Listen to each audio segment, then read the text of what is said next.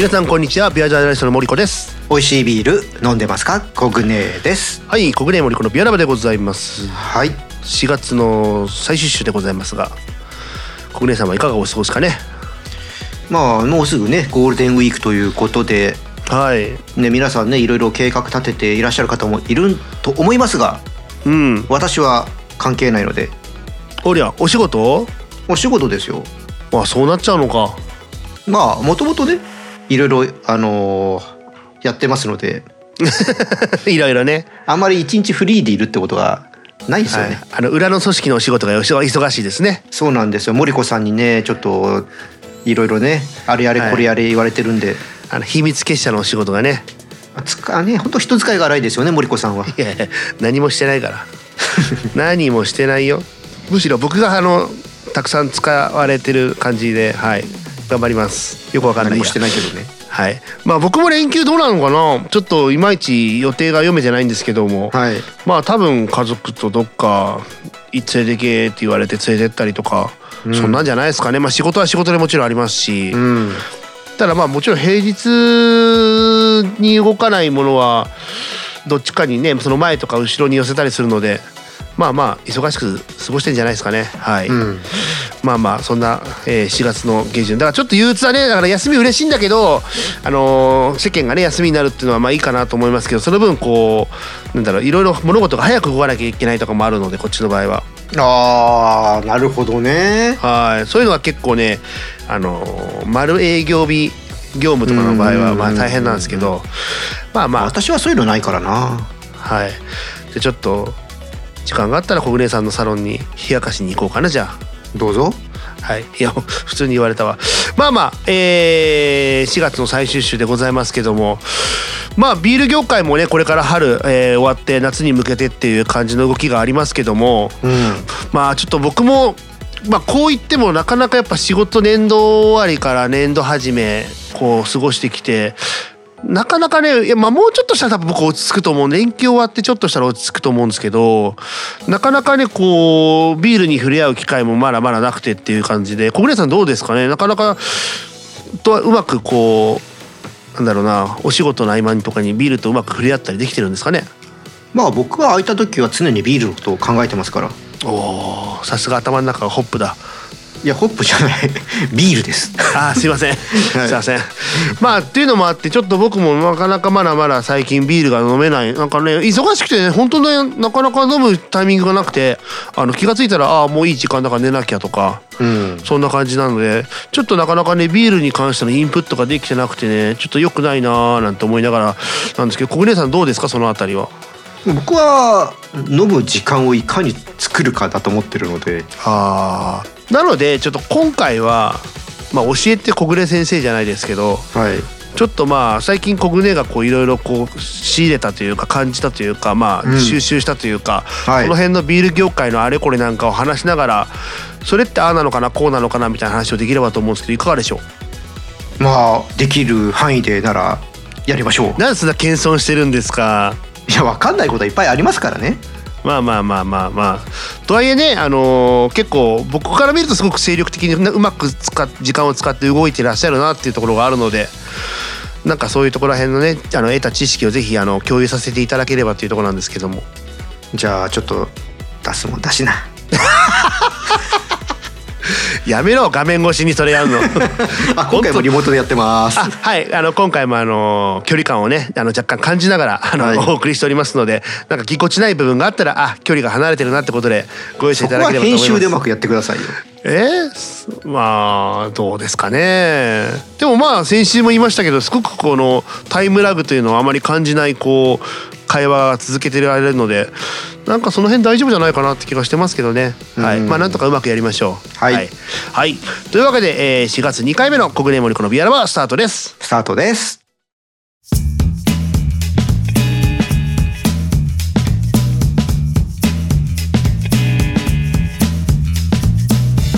国根森子のビアラバです。はい。お送りしております、えー今日も、えーリモート収録ということで若干コグネートの距離感を微妙に空けながらお送りしております、はい。まあ今回はね先ほどちょっと言いましたけど、あの私がねなかなか最近ビールに触れ合えてなくてインプットがあの足りないよってことなので、うんあのインプットがねもうもうあってあってすごくしかるべきな小暮さんの方からちょっといろいろとねあの教えていただこうということであの講弁をいただくということではい今日は教えて小暮先生ということでお送りしていきたいと思いますので。早速なんかどんな話題かねっていうところなんですけど、そうですねちょっとね少し前に、はいあのー福岡のブルワリーさんを取材した時に、うんうんうん、うん、まあ、今福言ってましたね。岡ってどれぐらいブルワリーの数があるのかなとかうん知りたくって、まあちょっとし調べたんですよ。はいはいはい。であの、まあ、今回ねこのちょっとこれ今から資料としてねちょっと使わせてもらうんですけど北産業さんっていう会社さんがあるんですけども、うん。まあ、そちらの方があのいろいろ調べてくれてるんですね。ちなみにそのごめんなさい北産業っていう会社さんは何をされてる会社さんですか？あの設備とかだったかなそういう。ああビールのそういう設備っていうことですか？はい、へえ。そういうあのメーカーさんがあるんですけども、うんうん。なるほそちらの方。がいろいろデータとかそのリストをホームページで公開してくれてるんですね。はいはいはいはい。で今ねここの北産業さんのサイトによると2022年の12月の終わりの時点で日本のいわゆるクラフトビールと言われるねはい。ブルワリーさんの数って今どれぐらいあると思います？え結構あると思うんだけど、うん500ぐらいはあんのかな？でもやっぱちょっと待って47都道府県まあ純粋に1個ずつある必ず均等にあるとは思えないけどうんでも5だと250約250になっちゃうからもうちょっとある気がするんだよな。うんやっぱ500ぐらいですかね多分。677え？もう700そがんなに？見えてきてる。はでこれねで2021年の12月の終わりの時点も出ててはい。これが559 559ってことは約約120ぐらい増えてるってことだ。そう1年間で去年あー。120ぐらい増えててこれあの1994年の地ビール解禁うん。になった時から毎年の数で見ると2番目に多い。あ伸び率がってこと？伸び率が。へえそんなに増えてるんですね。そうだからコロナで、うん、まああんまりねもうビールが売れないはんね売れないってそのいろいろお酒が厳しかったじゃないですか、はいお店ができなくて、はい。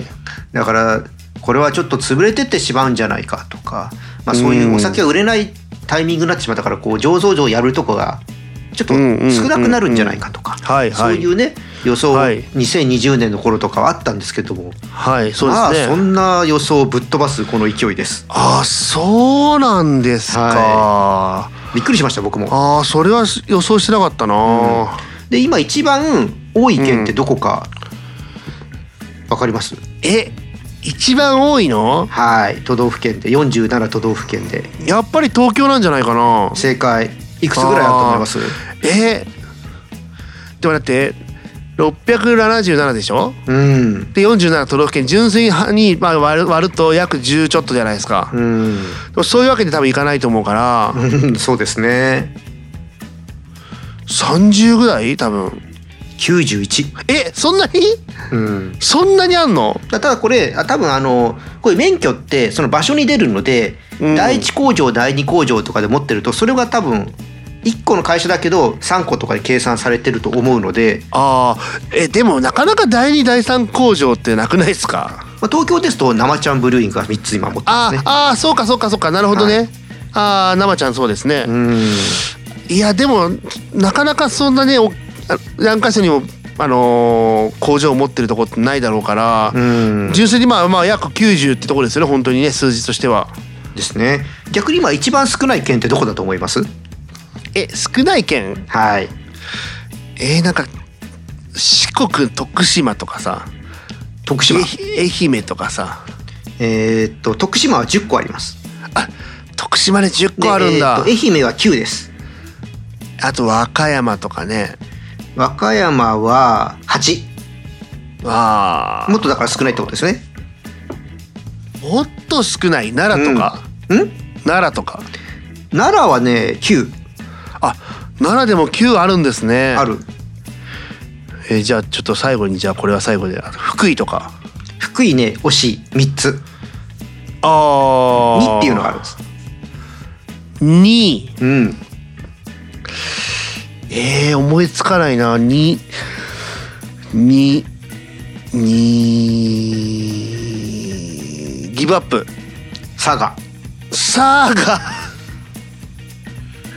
で実はね佐賀はちょっと前まで一番少なくはなかったんですよ。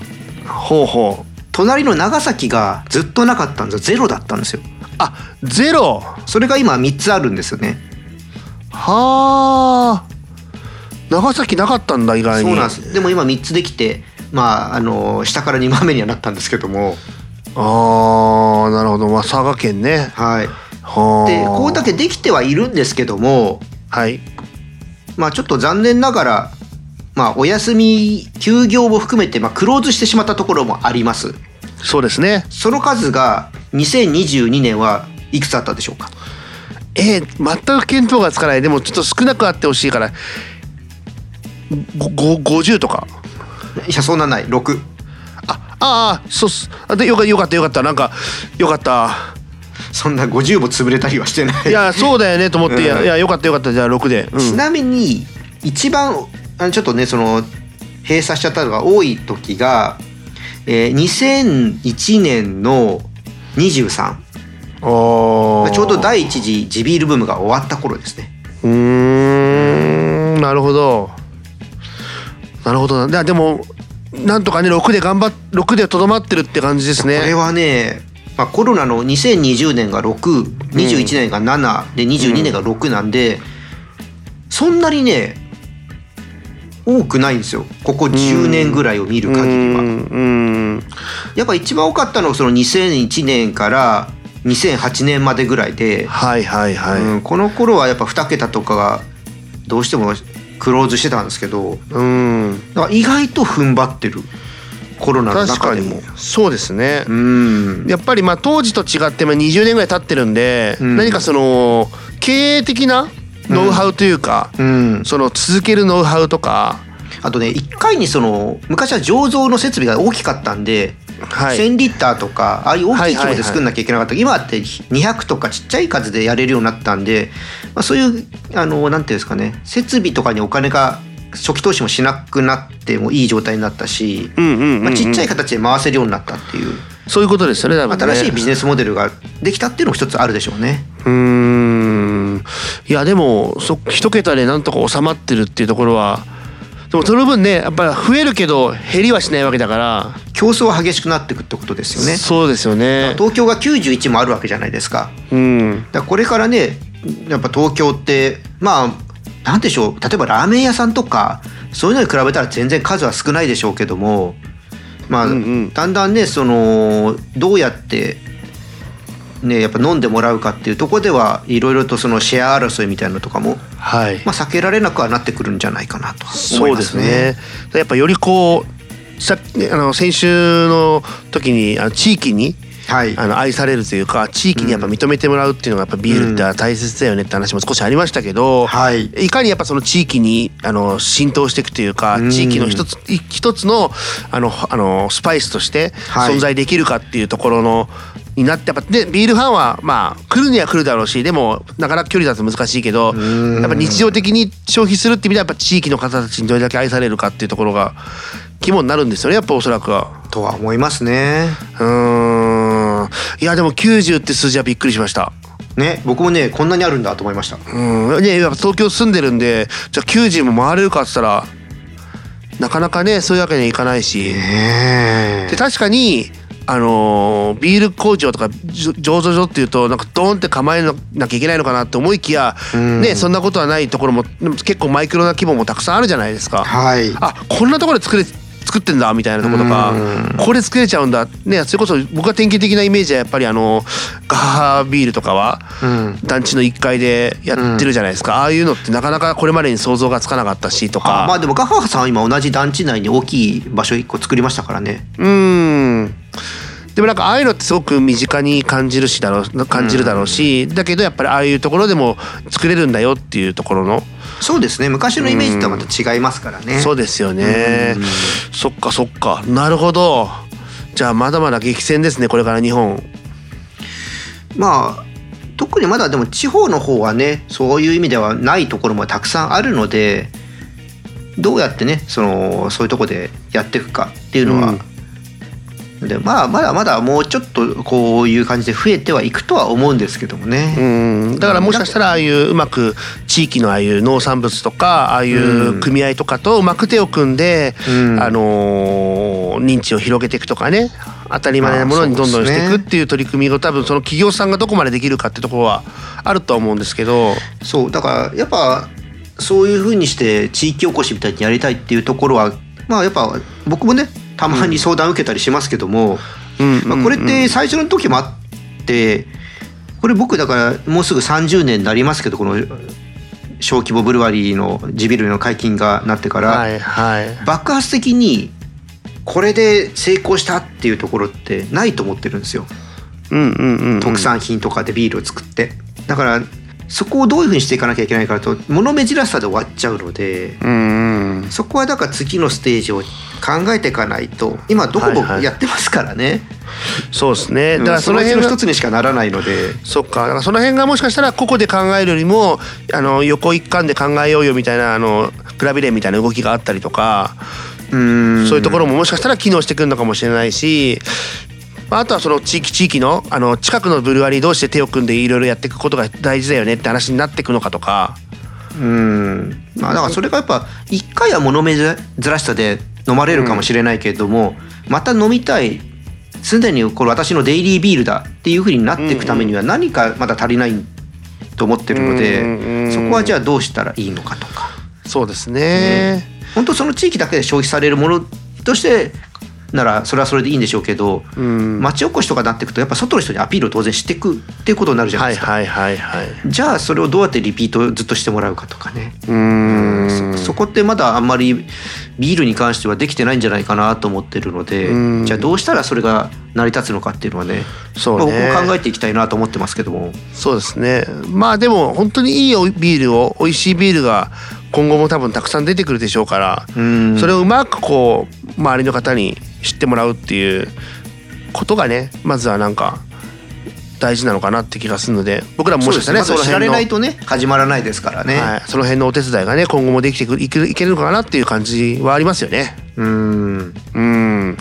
なるほど。でもいや677って数字はあくまで去年の12月だから今年もね多分またそうですね。この時点では増えてると思いますよ。そうですよね。はい。もう700の大台に乗ってる可能性もあるしね。もしかしたら言ってるかもしれないですね。ねえその辺もまたちょっとね来年のあのレポートなのかな？あの、はい。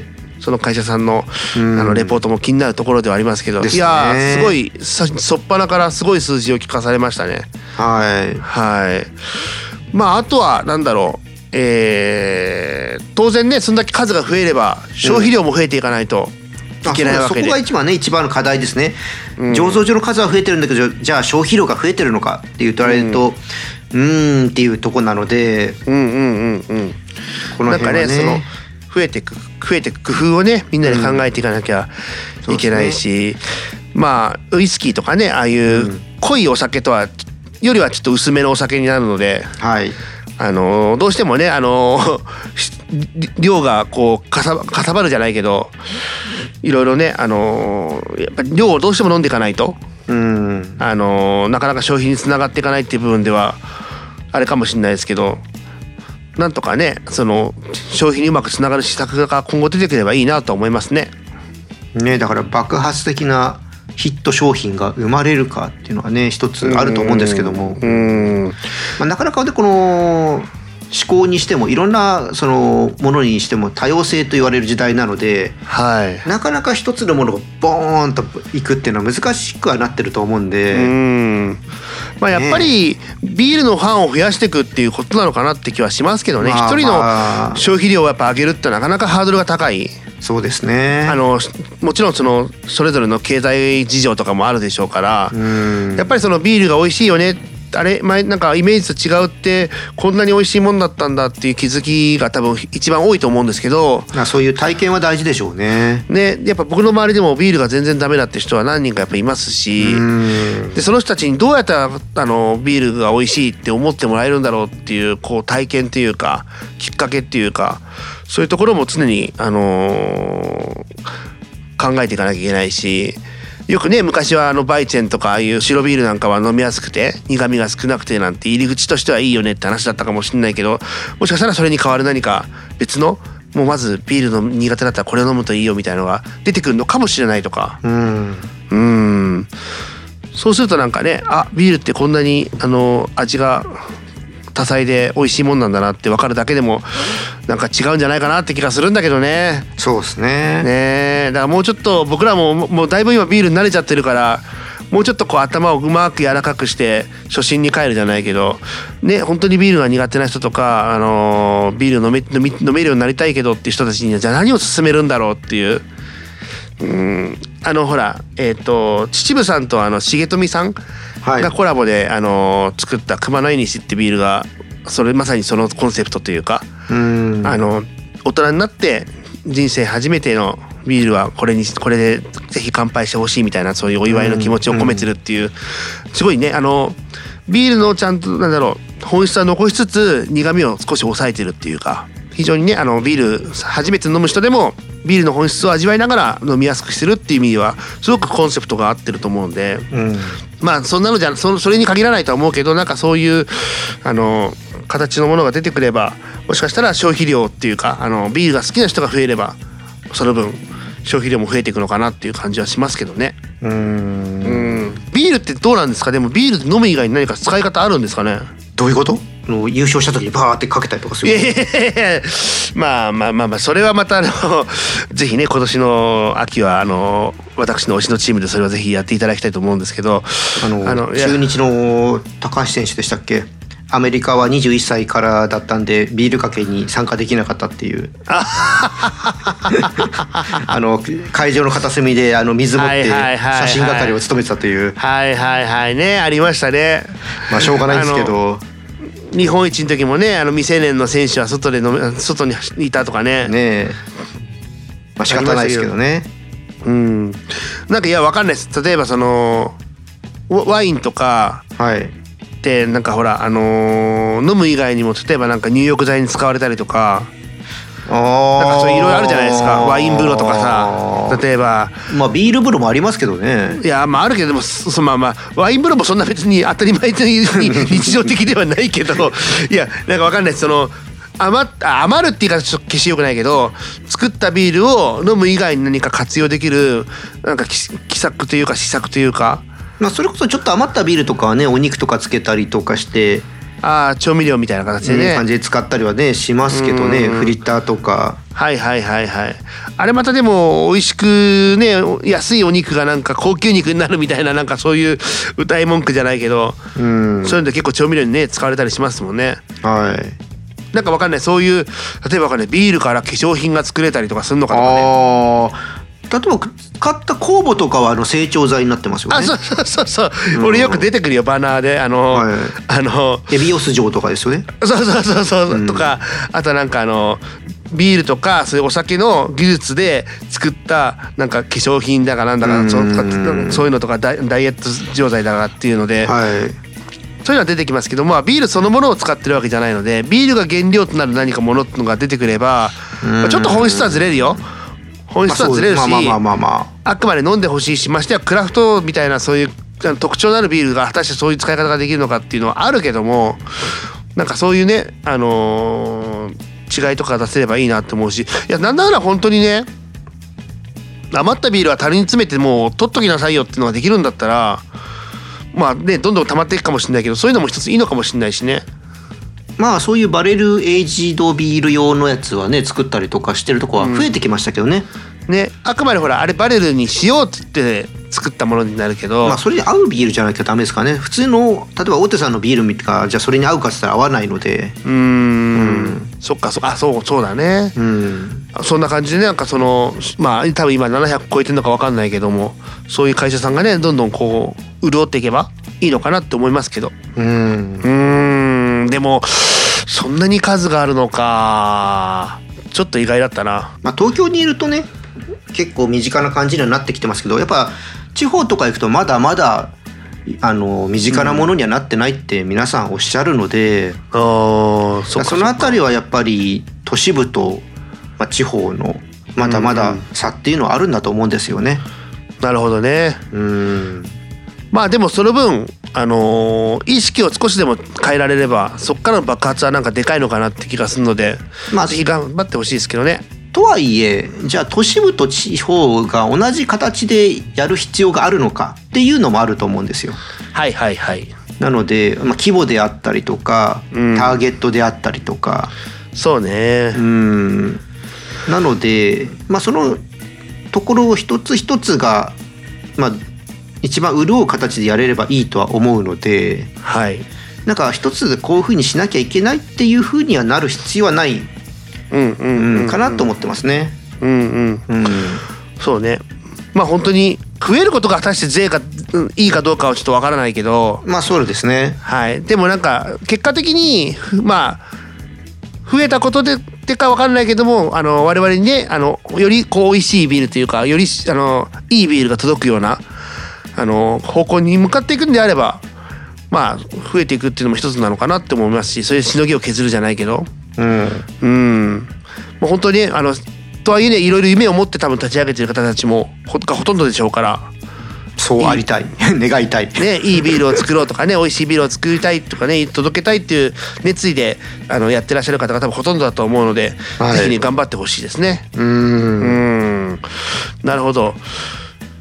ちなみにちなみにちなみになんか他にこういう今年のなんか今現状なんかトトピックみたいなのがありあります？うーんそうですね。ここまでで言うとまあいや一通り大手さんのビールとかで言えばうん。新商品とかうんうんうんうん。リニューアルですね。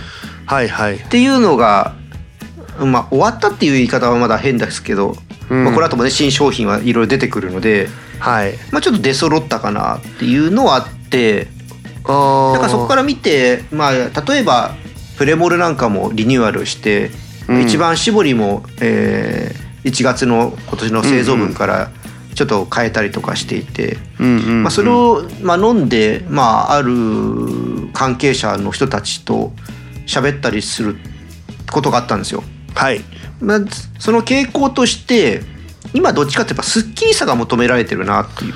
ああそうなんだね。うんまあ、やっぱりあのー去年はドライがリニューアルして、うん。すごくあのまたキレの良さをね出してうん。黒ラベルもどっちかとそういう傾向に変わったなってあって、まあ、一番搾りにしてもプレモルにしてもすごくなんだろうなまあ万人受けするというか、まあ、飲みやすくなった、あの飲みやすくなったっていう言い方するとねすごい抽象的なんですけども悪い言い方すると悪い言い方っていうのかななんて言ったらいいかな一番イメージしやすいかなとい。うのは、はい。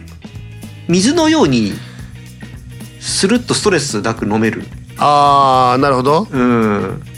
でもそうすると本来のその麦芽の良さとかあなんかそのホップの香りだとかっていうのが伝わりにくいってことなのかな？あの穏やかになってますね。ああなるほプレモルなんかはやっぱりあのホップの香りがバーンと発売当初は来てたのがだんだん穏やかになってって、まあ、今回もやっぱ穏やかになったなっていう印象。うん。うんなるほど。う苦味とかも穏やかになったかなっていう印象。ーん。そうかそうか。でもそれはねやっぱみんな話しててそういうやっぱ印象を持ったりとかする人が多くって、はいはい。まあ、僕の周りはね。うん。あのーやっぱそういう傾向が今マーケティングとかで出てるんだろうなっていう。ううんんちなみにその大手のビールってうん。どれぐらいのサイクルでリニューアルしてたりします？結構毎年。毎年でもやらないでしょ？うーん毎年でもやるときはやってますよ。微妙なマイナーチェンジは。あーマイナーチェンジか。うん。でもこの前例えばほらあの黒えっ、とスーパードライみたくもうデザインもちょっと一新して、うんうん。イメージもバーってバーンって広告打って、すごかったね多分もう。23年に1回ぐらいじゃないですかね。ああそれでもやっぱ23年に1回ぐらいのサイクルなのうね。んうん。そっかそっか。じゃあ結構はやっぱり変えたけども多分これでいいのかっていう多分こう疑問を持ちながら皆さん日々過ごしてて工場の方たちとかわかんないけど。で疑こ問というか逆に世間がこういう味を求めてるっていうのはデータで出てくるでしょうからリサーチして。じゃあそれを実現するためにどういうあのレシピにしてったらいいのかとかううん。それでし試験的に何個も何個も作ってってじゃあこれでいこうになっていくと思うんですよね。いろんな人のあのチェックが入って。なるほどね。うん。まあだからそのもちろんねそのスーパードライならスーパードライとかさ、うん。プレモルならプレモルっていうこのうん。味とかキレとかこう深みとかこういうこう枠の中からはみ出さないように、うん。そのお客さんの需要と天秤にかけた時にこう需要はもうちょっとこっちなんだけどこれいっちゃうとプレモルじゃなくなっちゃうとかっていうところのうまくこうギリギリのラインとかでそれはあると思いますね。ねやってるんだろうねって気はしますよね。だからあの国連がこの前言ってくれたその前回かな言ってくれたその必ずに主軸が2個ある。うん。あの各社まあ朝日えっ、とサントリーが今度ねえーと生あの朝サントリーがサントリー生ビールを出したことでやっと主軸が2個になったけどあっちも。いや2個になるかどうかわかんない。だってモルツが2個にできてなかったと思ってるんで僕は。あサントリーさんはそのサントリー生ビールをねその軸にできるかどうかってのはこれからですよ。あこれからか。うん。なるほどね。まあ他の、ね、ところは 2, 個あってうまくそこでもしかしたらあのーお客のニーズをううまくその2個で答えてるのかもしれないとか。あのか他の3社はその各ブランドがやっぱ結構歴史があるんですよ。うんうんうん。うん、でもサントリーさんのやつは、まあ、モルツがもともとあってプレモルがあって、はいまあ、モルツをザ・モルツにねリニューアルしてで今回それをちょっと缶とかは終わりにしてサントリー生ビールを出してくるときにうん新しい歴史が生まれるんだけど売れなかったらそのサントリー生ビールも消えるわけですよね。そっかそっか。その時にじゃあ次どうすんのかっていうのまた出てくるし逆に言えば他のところはそういう今度はサードブランドがあんまりないわけですね。はいはいはい。うんまあ強いて言えば僕は札幌さんは赤星とか札幌ラガービールとかがあったうんうんりとうんか。そうね。は知ってると思うんで、多彩な感じはちょっとありますよね。それが空知1984がそこに上がってくるのかとかうそういうところは結構育ててるイメージはあるんだけどうん。でも大手さんって基本的には一極集中はいはいはい。なんであんまりそういうブランドを増やしすぎるっていうのもなるほどね。やっぱりね分散しすぎちゃってよくないそうだよね、うん。そうだよね。そうなるとやっぱりうん。なんかすすごくそのまあほぼほぼさっき国連の話だとこう落ち着いた感じって話だったけども、うん。まあちょっとこれからは新商品とかが出てくればそれもちょっと楽しみつつうん、ただこれも流行だからまた違う感じがあのニーズが上がってくるタイミングがあると思うんですよね。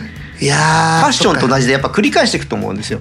あーなだからそこるほどねのさっき言ったプレモルってブランドの中で許容の範囲でこれをゆ動かしていくと思うんで、うーん。だそれで好みこれあの好みじゃないっていうのは、まあ、やっぱ皆さん出てくると思うんですその度に。はいはいはい。だから前の方が美味しかったとか今回美味しくなったとか。絶対それはあの一致する意見にはならないので。うんうんうん、うん。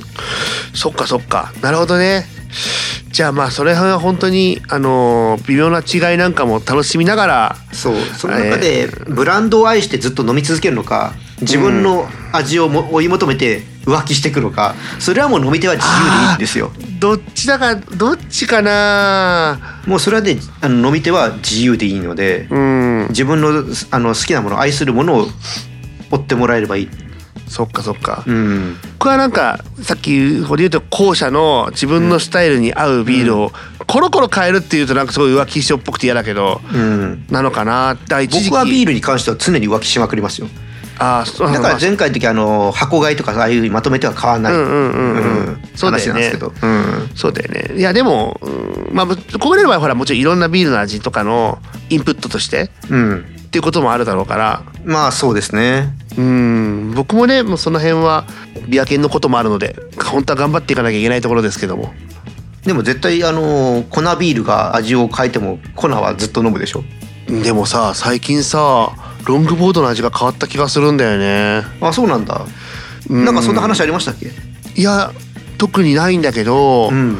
なんか最近飲んでるロングボードが薄く感じるの自分の中で。もうちょっとラガービールとはいえクラフト感の深みとかがすごくあったんだけどなんか最近ちょっと飲んでるロングボードはなんかちょっとそこら辺がパンチが薄くて最近あれ？って思うけど別に特にリニューアルの話は聞いてないので、うん。まあこね、個体の違いなのかなぐらいしか思ってないですけどうん。あとはなんか飛行機でとか船で、ね、来るだろうからそれで何かあったのかなとまあね。海外大変ですからねね。まああのそういう微妙な違いも楽しみながらあの行きたいですしあとはねさっき最初の話じゃないですけど677のブルワリーを、まあ、国姉さんはね全制覇するって話ですけども、まあ、頑張っていただいてねその辺は。そうですね。素直に受け止めた。いやでもやっぱ知りたいですよね。うん、じゃあ僕がスタンプカードスタンプ帳を作ってあげるよ今度ああ御朱印帳みたいなやつね。御朱印帳作っうん。御朱印帳作ってあげるから、うん。それでぜひあのお遍路さん回るみたいな感じじゃないですけど。でもすでにこれ回ってるとことかもいっぱいあるわけですよ。ああじゃあその分はその分は最初に全部押してあげる。どんどんどんどんどんどんどんどんどんって。増える分もあるからな難しいか。まあねそこはね。はい。だから1000個ぐらい用意しときゃいいんですよもう。あらかじめ。すでもすぐ埋まっちゃうかもよ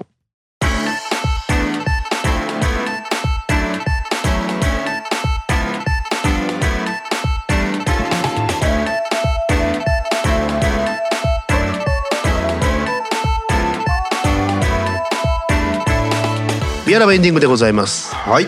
はい、えー今日は、えー、小舟さんからねいろいろちょっと情報をいただきながらそこからちょっといろいろ学ばさせていただきましたけども本当に東京も含めて日本は日本全国にあるブルワリーの数っていうのが増え続けてるっていうのにすごくびっくりしましたしうん。これからも増えていくんだろうなっていうところに対してで僕らもどれだけ消費できるのかあとはねもちろん仲間を増やせるのかっていうところが一つ肝なのかなっていうふうに改めて思いましたけども。うん。ね。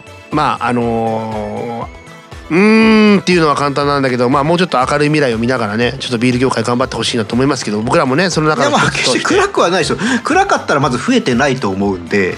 そうだよね。うん。そうだよね。あのー何か皆さんがそこに明るいものを持ってるからどんどん参入してきているはずなんですよ、うん。だからそこからやっぱりね実現していけるかどうかっていうのはもちろん簡単なことではないとは思いますけども、はい。まずは皆さんがクラフトビールの世界いいなって思っているからこそここまで増えてると思うので、うんうんそこは僕はまずはあの明るいとこだと思うんですよね。うんうん。うんうん、まあであの年間でそのちょっとお休みするようになっちゃったところも一桁台ってところで言うとうん。そう簡単にはねあのー終わらないというか結構皆さんねいろいろ試行錯誤しながらあの続けたら続けられるようにこう頑張ってるってところで言うとなんとか応援していきたいなと思いますし。はい。何よりもね本当に美味しいビールを作ってくれれば僕らはもうそれに飛びつきますのでっていう。うんね、あの本当蛇口を一つビールにしたいっていうぐらいの勢いで応援していきたいと思いますけどもね。さあというわけで小暮さんあれやりましょあ自分から言ったね。う たまにはちょっとたまにはちょっと僕から振ってみようかなっていう。あのまた貯金がなくなったから頑張ろうっていう。そりゃそうですよ。そうですか。あの気合を入れて。じゃあ行きましょうか。はい答えたいと思います。はい、じゃあ行きます。問題。1957年。これは昭和32年になります。えービール業界に参入し 500ml の中瓶を100円で販売した会社を次の選択肢の中から選んでください、はい。4つあります。はい。1サントリー。はい。2宝酒造はい。3メルシャン。はい。4小西酒造。さあどれでしょうか？メルシャン？メルシャンってあのワインのメルシャンですよね。ですね。僕あの山梨の勝沼の工場行ったらあの有料の試飲所があってそこのまたグラスがちっちゃくて可愛くてですねあの500円払うと飲めるんですけどまあもう答えてもらっていいですか？そろそろ。あすいません。すいません。あすいません。あすいません。あびっくりした。えーっとね2番の宝。だからはい。じゃあ正解は2番の宝酒造でした。やったー。おめでとうございます。これは分かったよ。あ本当？これは分かったよこれね今日ね3級から出しました。あれ？あれ？そっか。3級から出しました。あ本当だ。確かそう2級か3級の勉強の時に習ったなと思って、そうあれどうした、どうした？と思って。親なんかこれ引っ掛け問題かなと思って。たまには復習しないとね。ありがとうございます、うん。あの宝だと思ってたらメルシャンと小西が出てきたんであれ？これ引っ掛け問題かな？おかしいおかしいと思いながら。はい。ちょっと自信なかったですけどまあ、高田さんはねちょっと時期は短いですけどビール事業にね参入してたこともあって。はい。い。あれ今でもねい今またあれそうですよね。うん？宝酒造ってあの宝酒造ですよね。チューハイの。あのラッキーシリーズ作ってるところですよね。それは木桜。あれ？あごめん。じゃあここはカットでお願いします森下さん。はい。はい森下さん正解しましたけどね、まあ、これはカットさせませんよ。いやいやいやいやカットします。今のところはちょっと あのこれはね全てはあの森子さんがね握ってますから、はい。何を使うかは。はい。はい。あの丁重にカットさせていただきます。ありがとうございます。はい。はい、ということでえっ、と6勝6敗だったから7勝6敗ですね。おーちょっとねまあこれは貯金をねいただいたらもんですね。サービス問題で。まあまあでもちゃんとそういうの落とさないっていうのは大事。ね。ああの前前回ぐらいしかでセッション IPA をねあ、はい。ごめんなさいセッションセッションっていう言葉をね、あ、はい。思いっきり空振りしましたからね。空振りしましたね。はい。あでもあれは僕セッションの意味をちゃんと分かってなかったんですごくいい勉強になってますしあのーすごくいい問題を出してくれたなと思いますので。とりあえずマリハラ樽で3つぐらい買って飲んでください。マリハナタルで3つ、うん。結構香るね口から。うん。いやいやいやあのでもまああのうちの近くのライフでも唯一小江戸さんはマリハナが売ってますんで。ほうほうほうほう。はい。僕は本当はねベニアカとかあの他も入れてほしいんですけどちょっとねまああれもやっぱ割原が一番人気があるのかなって現れかなと思いますので。と思いますよ。はい。あのーちょっとね僕はたまにいただきますけども。はい。ぜひ小枝ファンの方は割原よろしくお願いします。というわけでえっ、となんとですね小暮さんはい。まあ何も特別編がなければ次が5月の第2週でございまして。はい。第3週には何が行われますかね。第3週に何が行われるか。はい。えーっと森子さんのソロコンサート そうなんですよ。僕最近ちょっとシャンソンを始めましてね。新春シャンソンソンってね 言えてないですけどね。はい。いや違うでしょ。違うでしょ。もうちょっとさ乗りツッコミするなら勢いよく行こうよ。ちょっとね自信がなかった。今ねオンラインだからごまかせるかなと思ったけど。ごまかせないよ。あの後で俺この音量ちょっとでかくしておきます、うんすいません。ははい。い、すいません。いやいやあの欅広場。ですね。ビール祭り。はいありますね、のちょうど7日？17日から,、えー、から。21日まで。はい。ということで5日間。はい。あのねまた欅広場の方で外でね行われるそうですね、うん。はい。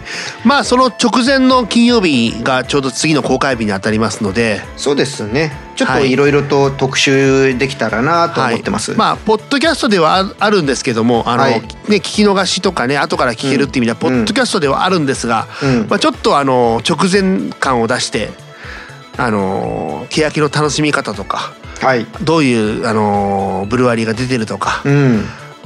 言うても僕あれですよ小根さん、まあまあ、今言った前も言ったかもしれないですけどその屋外の欅は僕初めてっていうかやったことがないんですよ。ほうほうほうほう。楽しんだことがないのでそうなんですね。全くあの屋外欅初心者。うんうん。はい。なのでぜひまた小暮せん教えて小暮先生。うんということであの欅の楽しみ方とかね。あれでも森子さんあれえっとあれタマーリンでしたっけ？あのスーパーアリーナのまいるキャラは。はいはい。あれに入ってちょっといろいろとお仕事するっていうのを聞きましたけども。そうなんですよ。あれがねなかなか中が熱くて大変いや違うやらないから。いややっぱバラしちゃダメでしょ。え？バラしちゃダメでしょ。みんなしてたら行くじゃんはいはい。ああれ森子だっつって妙に突進してくるるやつがいるなとかね。そうそうそうそうダメだから。